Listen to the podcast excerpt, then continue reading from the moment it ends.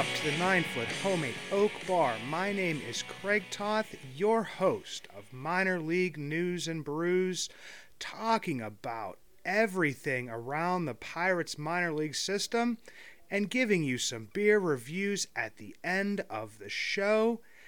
If you're listening to this, and especially if you're a regular listener, you know that this is coming to you a little bit later than normal. Most of the times it comes out uh, first thing Saturday morning. Recording this on Saturday afternoon. That's just what happens when life throws you a, a couple curveballs, uh, especially a kiddo who has been sick uh, since Tuesday while working the regular gig and doing some other stuff throughout the week. Um, so this is just coming to you a little bit later, but definitely still wanted to get it out to you. If you look at the title of this one, it is piquing my interest.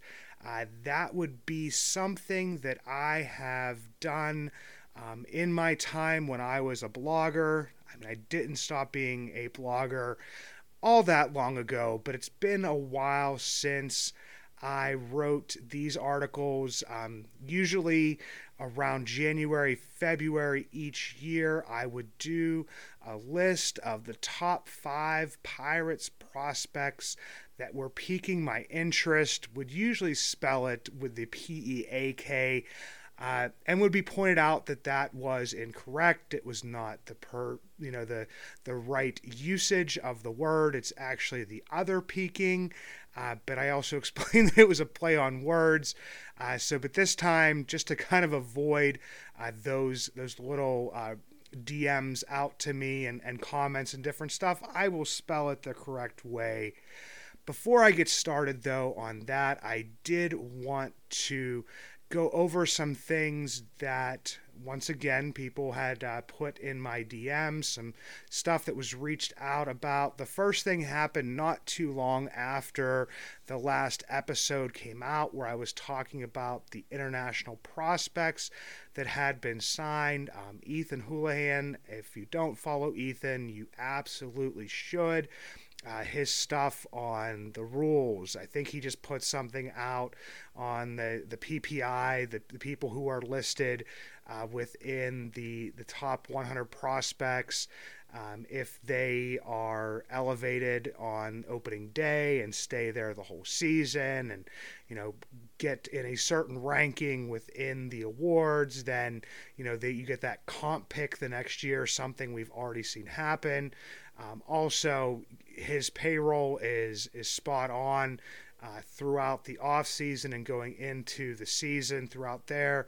Um, just the little things, if that's something that interests you, you should absolutely follow him.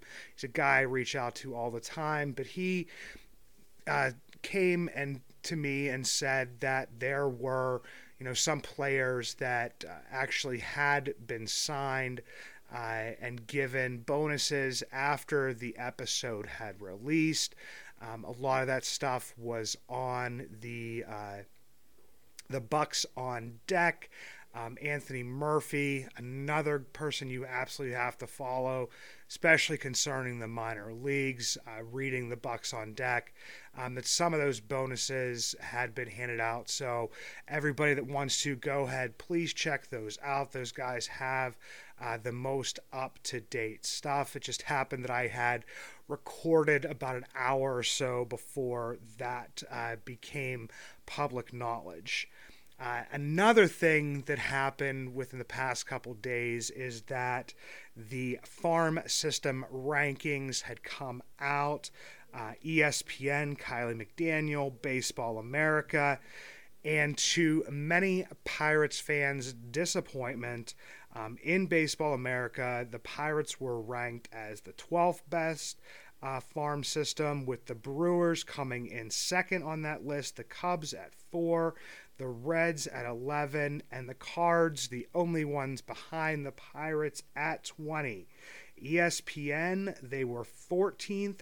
The Cubs came in at second, the Brewers at fifth, the Reds at 10th, and the Cards at 18th. This is something that is definitely disappointing. I don't want to sugarcoat that. Obviously, you want to have you know the Pirates stay in that top five, maybe you know even in the top two, um, especially when a team like the Baltimore Orioles, 100 win 101 wins last year, and they still have the top farm system.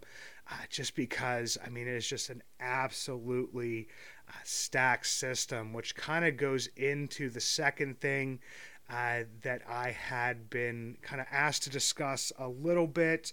Um, and that was the Corbin Burnes trade to the Orioles.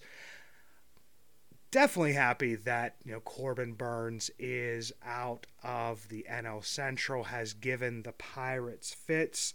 Uh, but a lot of this was based on what people saw as I saw as a you know the Orioles pulled one over on the Brewers, that it was a meh return, uh, that they could have seen, you know, the Orioles give up more or the Brewers get more uh, for, you know, a former Cy Young winner, uh, but is a guy who is only on his last year of arbitration here, more than likely will be heading uh, to free agency after this season.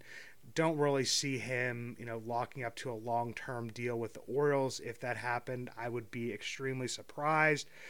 But the bigger part was that, I mean, along with the comp pick, I believe it's the 34th pick overall in this year's draft, which was a fairly, I guess, smart move by the Brewers if they were going to trade him to, to be able to get one of those comp picks because if they would have waited till after this season, you know, extended the qualifying offer, they would have gotten, you know, a comp pick as well if if somebody you know, would have signed him after that, which somebody will sign him, so they they would get that if they extended that qualifying offer. So I mean, getting that back, but then also getting, you know, two guys that are and in some cases were uh, top 100 prospects uh, on different rankings, different sites, MLB ready. And I did see some stuff out there is like, you know, trading for a reliever and a, a utility infielder.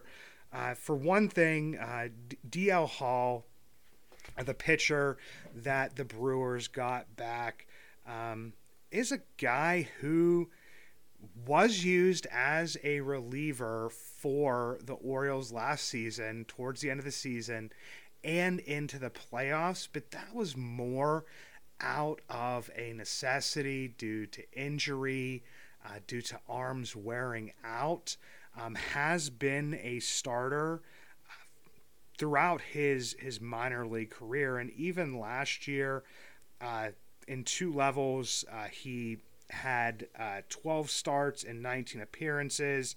Uh, usually kind of does that even the year before. Uh, 20 starts and 24 appearances. And the the Brewers had room, especially giving up Burnes, had room and have room um, in that rotation to kind of stretch him out. Uh, the the Orioles, you know, especially in acquiring Burnes and then you know the other players that that would be you know had started last year and and were performing well uh, he really didn't have a spot in that rotation. So you know good on the Orioles for going for it this season you know getting Corbin Burnes, realizing that you know Hall could have a spot in future years but really wasn't going to have a place this year uh, barring some sort of injuries uh, definitely do have other pitchers who are on the cusp. But yeah, I mean, when people call him a reliever, yes, he was used as a reliever, but that is something you see with top prospects when they are brought up uh, at first. It's not something, you know, the Pirates. Uh, we've seen with them with like a Quinn Priester, you know, even Roansy the year before, Luis Ortiz, um, even though Rowe did go into uh, the bullpen kind of just be out of ineffectiveness uh, this past uh, season. But I mean, a team that's going for it, you're going to have all arms on deck, and especially with injuries, I look for the Brewers to kind of stretch him out and and get him and have him as a part of the rotation. Uh, pitched pretty well in the minors last year, a 3.98 ERA, um, a 1.37 WHIP, uh, a little bit high. I was having some issues with control with the walks and stuff. If you can get that. Um, under wraps a little bit. I mean, could be a, a, very good pickup for the Brewers and a guy that could slot right into the rotation this year. And the second player, the one that was referred to as the utility infielder, um, another guy you see in the top 100 prospect lists. Um, he came up and only had 33 at bats uh, for the Orioles. Um, obviously struggled in those at bats. Didn't you know get off to that hot start, but you know last year um, in AAA, over 349 at bats. Uh, he slashed 321, 378, 507 good for an 855 OPS he's a guy that has slid around the infield, but it's also like based on need. I mean, the the Brewers had, I mean, the Orioles had people at those positions. Um, so it, it was kind of like, oh, if he needed to come up for whatever reason, but I mean, right now for the Brewers, I mean, you do have a shortstop in, in Willy Adames, but it's another guy who could potentially be on the trading block. Um, definitely some rumors swirling around that. If it doesn't happen you know, before the season, something that could definitely happen in season, and you could have you know Joey Ortiz go straight into that shortstop, but for the time being, you could have him bounce around just because he's a utility man now doesn't mean he can't find his spot um, within the infield. And for a guy that has, you know, very high, you know, barrel rates, just a very patient, very good hitter. Um, everybody was just like, if this prospect wasn't named, you know, Jackson Holliday or a Colton Cowser, a Heston Kjerstad, Coby Mayo, Grayson Rodriguez or Gunnar Henderson, you know, the players of that ilk, that this was just a, a complete meh whiff of a trade. I, I saw a lot of things of, you know, they didn't have to give up any of their top five prospects. you had Joey Ortiz listed this year as your sixth prospect. So it's not like he was too far off. Um, and like I said, just definitely a highly touted prospect. I, I think a lot of this comes from the fact that you know, a lot of people are just, you know, Pirates fans, and, you know, if they're not complete, you know, kind of prospect junkies like myself, and I'm not even on the level of, of some people uh, that are Pirates prospect fans, but you don't really know a lot about players um, in other organizations. I'm lucky enough that I am uh, friends with uh, Eric Birdland, Eric Garfield, which obviously, if it's Birdland, you go, you watch his stuff. Yes, he does. You know, look at the Pirates prospects in Bradenton, also in the Florida Complex League. Uh, but is you know an, an O's fan and, and follows them as well. It's kind of nice that you know you got Sarasota and Bradenton right there, uh, and just a guy that really likes prospects. But I knew who some I knew who uh, DL Hall was. I knew who Joey Ortiz was. I've known who they've been for the past couple of years, and, very good ball players. So yeah, if you don't know, you know, a certain number of people, you know, outside of the ones that I named, like the big ones, that if it wasn't one of them, then this is not like a great return. Um, I did read an article from The Athletic earlier uh, and you know giving grades i did see some people giving like a c plus to the brewers um, in this trade most of them was like around a b uh, but if you looked on social media most people would say that it was a D or an F uh, just because they weren't able to get those high end guys. But I, I, do think this will um, and should be a good you know trade for the Brewers. I mean, obviously going to miss Corbin Burnes, but the return that they got was actually know, pretty good in my estimation for a guy with you know what that last year of arbitration, one year of control, and and kind of going for it this season. And the last thing I got was was kind of based upon just the prospect rankings in general, and it was it's like okay well you do a minor league news and brews on the pirates system you know why don't you do your own you know top 30 for the pittsburgh pirates. And my answer back to them was is that i mean baseball america exists. Baseball prospectus is one that i follow a lot. Had jeffrey you know paternostro on just a couple weeks ago it's a, a site and a, an organization a company um, that, that I respect. And then you have MLB Pipeline, you have Fangraphs, and you have you know so many of these that have um, more contacts than I could ever imagine. The scouts.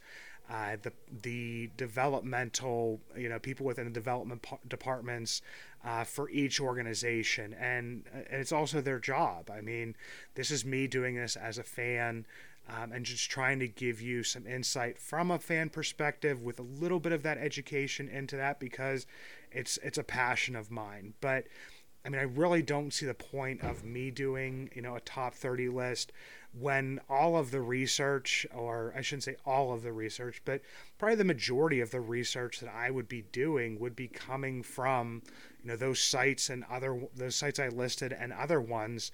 So it would really just be almost like a duplication of those lists. I mean, obviously, I do have you know some people that I talk to within the Pirates minor league system, from the broadcasters to some players to some scouts, um, and different stuff. But it wouldn't be you know the same amount of information that those sites uh, are able to pull and you know i just would rather go to them and see you know their scouting reports on the players their takes on the players and speak to them um, as opposed to just trying to you know come up with something that would be almost like somewhat of a carbon copy uh, of their list.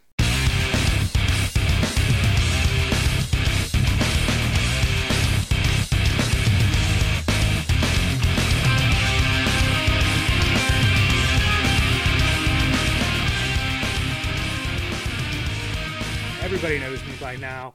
When I start doing something in a first segment, I go on rants, I go on little vents, end up going uh, a little bit longer than, you know, I really expected to go on that because the title of this, you know, piquing my interest, it's the Pirates prospects that I'm really kind of I mean kind of focusing in on. I said I don't do my own you know, top 30 list, but I do have you know, a, a list of prospects that I'm really looking forward to seeing this year uh, for one reason or another. Like I said, when I used to blog, I would do one of these every year, at least for the past two years. And so I'm decided to kind of do this in the you know podcasting form because it's my more natural form now um, and talk about those so just wanted to go over uh, the articles do still exist uh, on uh, it's it's Steel City Pirates now. Uh, Gary Morgan, really good friend of mine, still. Uh, they still exist on there. It was under the Inside the Bucs basement umbrella, but um, back in 2022, the players um, that kind of piqued my interest, and a lot of these happened for you know usually kind of the same reasons. Uh, whether it's I haven't really seen much of the player, if at all, from the previous season, so just really excited to see them, you know, get their first taste or get more of a taste of professional baseball. It could be somebody.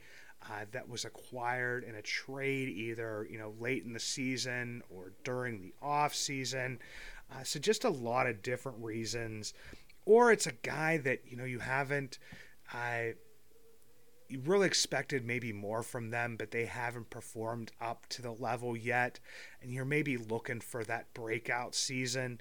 So back in 2022 before that season started uh, the list of players that kind of piqued my interest were anthony solometo um, Alexander Mojica, Bubba Chandler, Solomon Maguire, and Kyle Nicolas. Uh, Solometo fell into that, you know, haven't seen the guy yet, uh, just because he had been drafted and, you know, didn't really get to see him pitch. So uh, Mojica was a guy that I expected more from, was looking to see if he could bounce back. Uh, Bubba Chandler, it was kind of just like wanted to see, you know, at that point in time how he was going to balance the hitting and the pitching. Uh, and, and was really looking forward to and had a trip planned down to Bradenton that year, so was going to get to see him play. Um, Solomon Maguire, um, an international signing, signed very young out of Australia, had you know a decent amount of injuries, didn't get much playing time, and you know really wanted to see how he would perform. And then Kyle Nicolas obviously was you know from the Jacob Stallings trade, so I you know wanted to see how he would perform within the system. Uh, in 2023, uh, Thomas Harrington kind of fell into the Anthony Solometo, I guess, category because really didn't get to see him pitch, but was also excited to see him pitch.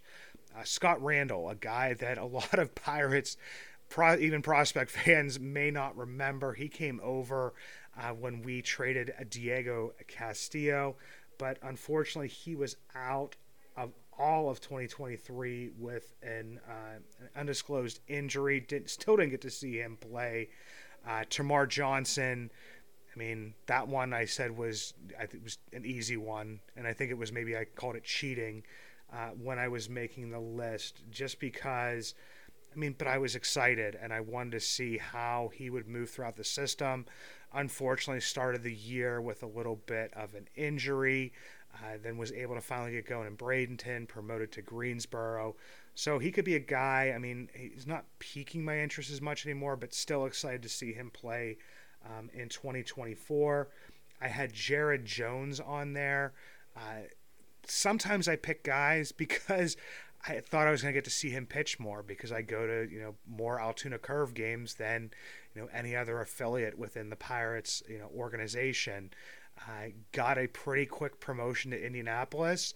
Luckily, I have MILB TV, so was able to see you know, a decent amount. He, I made sure I was watching a decent amount of his starts out there, um, but just kind of wanted to see how he would you know, develop throughout the upper minors. And then finally, Malcom Nunez, just because the Pirates haven't had a, uh, a first baseman you know developed throughout their system or in their system since Kevin Young. I mean, Josh Bell did have some some really good times with the Pirates, but never for like a full season. So just wanted to see, you know, Malcom Nunez, extremely young, uh, and just wanted to see how he would perform. And this is just another one of those where it's like, unfortunately, you know, didn't get to see him as much went on the IL um, on May 27th and didn't return to the Indianapolis Indians. Did do some rehabbing uh, throughout the lower levels and, and, and up, uh, but didn't come back until you know August 8th, and really didn't have that great of a season. So he gets to go on my list again for 2024. Malcom Nunez still uh, going to be 23 years old on March 9th, so a little over a month from now. Um, as I said, you know, last year in AAA, 271 plate appearances slashed 237, 314, 357 with only a 69 WRC plus, struck out at a 23% K rate, uh, 7% base on ball rate, um, did have the 208 uh, ISO. Uh, so that's like one thing that, you know, he does still have some of that power. Um, but looking at it, in, and I've talked about this before, in 2022, was seen as a very hitter friendly ballpark in uh, Double A. Uh, he got 350 plate appearances before he came over in the Jose Quintana deal with Johan Oviedo, uh, slash 255, 360, uh, 463, a 110 WRC plus, uh, 20.3% K rate, a 13.7 base on ball rate. And here's the thing is, I mean, when he came over to Pitt, uh, when he came over here and he came over to Altoona, when he came to Pittsburgh, um, he had 126 plate appearances, so obviously a smaller sample size. Uh, 286, 381, 476, so actually had a better on base percentage, better average, you know, better slugging percentage. RC WRC plus went from 110 to 134. Uh, strikeout rate went up a little bit uh, from 20.3 to 21.4, but you saw the base on ball rate stay almost exactly the same 13.7, 13.5. Just want to see um, if he can stay healthy this season. Definitely you know, want to see if you know he's a guy that you know, you have Rowdy Tellez there on a one-year deal. You brought in some guys on some minor league, you know, the the NRIs, the the you know non-roster invitee to spring training. Um, but realistically, is is a guy that I want to see a full season at Indianapolis and kind of see what he can do. Uh, number two on my list is Tsung-Che Cheng, uh, a guy that I've watched since his time in Bradenton, have always really liked him. Um, added to the 40 man uh, during this offseason, we've seen, you know, Ben Cherington, when he adds guys to the 40 man, uh, it, it usually, you know, you will see them uh, before the end of the season the majority of the time. Uh, so, I mean, lit it up in Greensboro. Uh, 254 plate appearances slash 308, 406, 575 with a 163 WRC plus, striking out 18.5% of the time, walking 13.8% of the time. Uh, but you knew, almost knew it wasn't completely sustainable. Um, the 206 ISO with nine home runs in Greensboro. Um, it, talked about Greensboro a bunch of times. You know, the the bandbox, and even within you know the whole Sally League, uh, just a lot of of smaller stadiums. So really wanted to see what would happen to him when he came to Altoona. Had 281 plate appearances there. Saw everything, you know, kind of fall. It's a 251 average, 304 on base percentage, 352 um, in the slugging, an 80 WRC plus. Uh, K rate stayed right around the same 18.5 in Greensboro, 18.9 uh, in Altoona. Did see the base on ball rate drop 13.8% uh, to 6% um, in Altoona.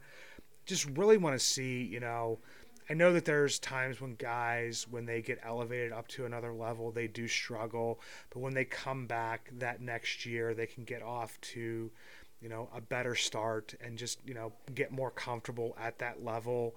I mean, obviously the Pirates see something in him added to, you know, the 40 man, but it's just a guy that I mean, I'm going to be keeping that extra eye on. So maybe it's not even like piquing my interest. Maybe it's guys I will keep an eye on. And the next two guys are kind of a package deal. I usually do these in fives, but I'm going to cheat here a little bit and, and give you two guys together.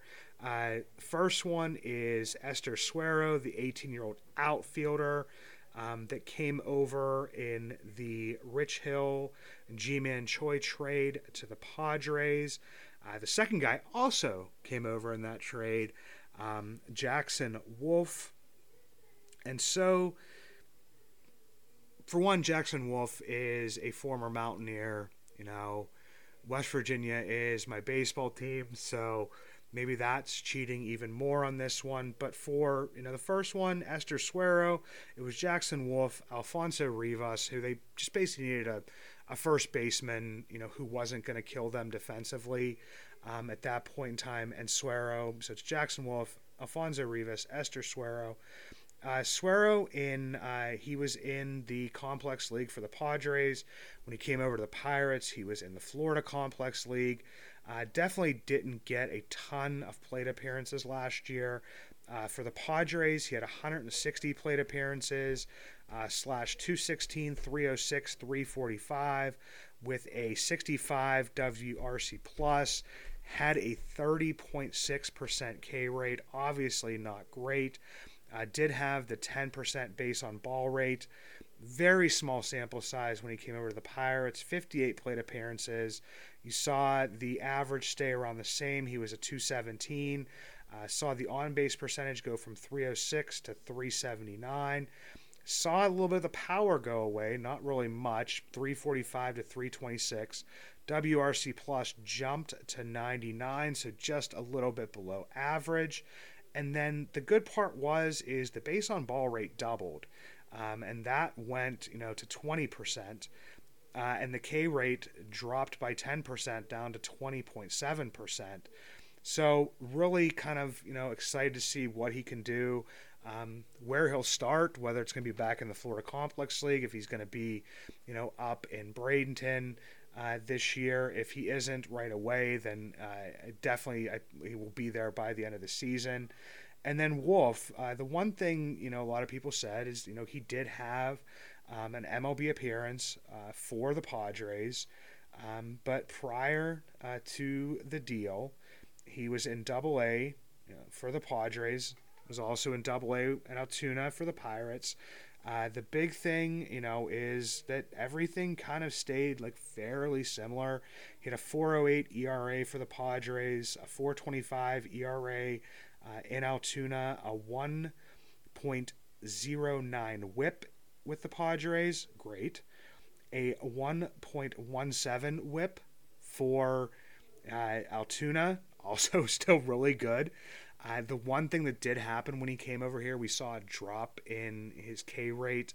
Um, he was uh, he had a rate of like over ten uh, batters per nine innings when he was with the Padres. It went down uh, to just a little bit over seven uh, batters per nine when he was with the Pirates uh, in Altoona. So that's like kind of something to look on, but definitely want to see a lot more of him. So I'm going to call that like number three together. Uh, this one, number four, might surprise some of you guys who listen to this uh, podcast a lot. Uh, going to be Jack Brannigan.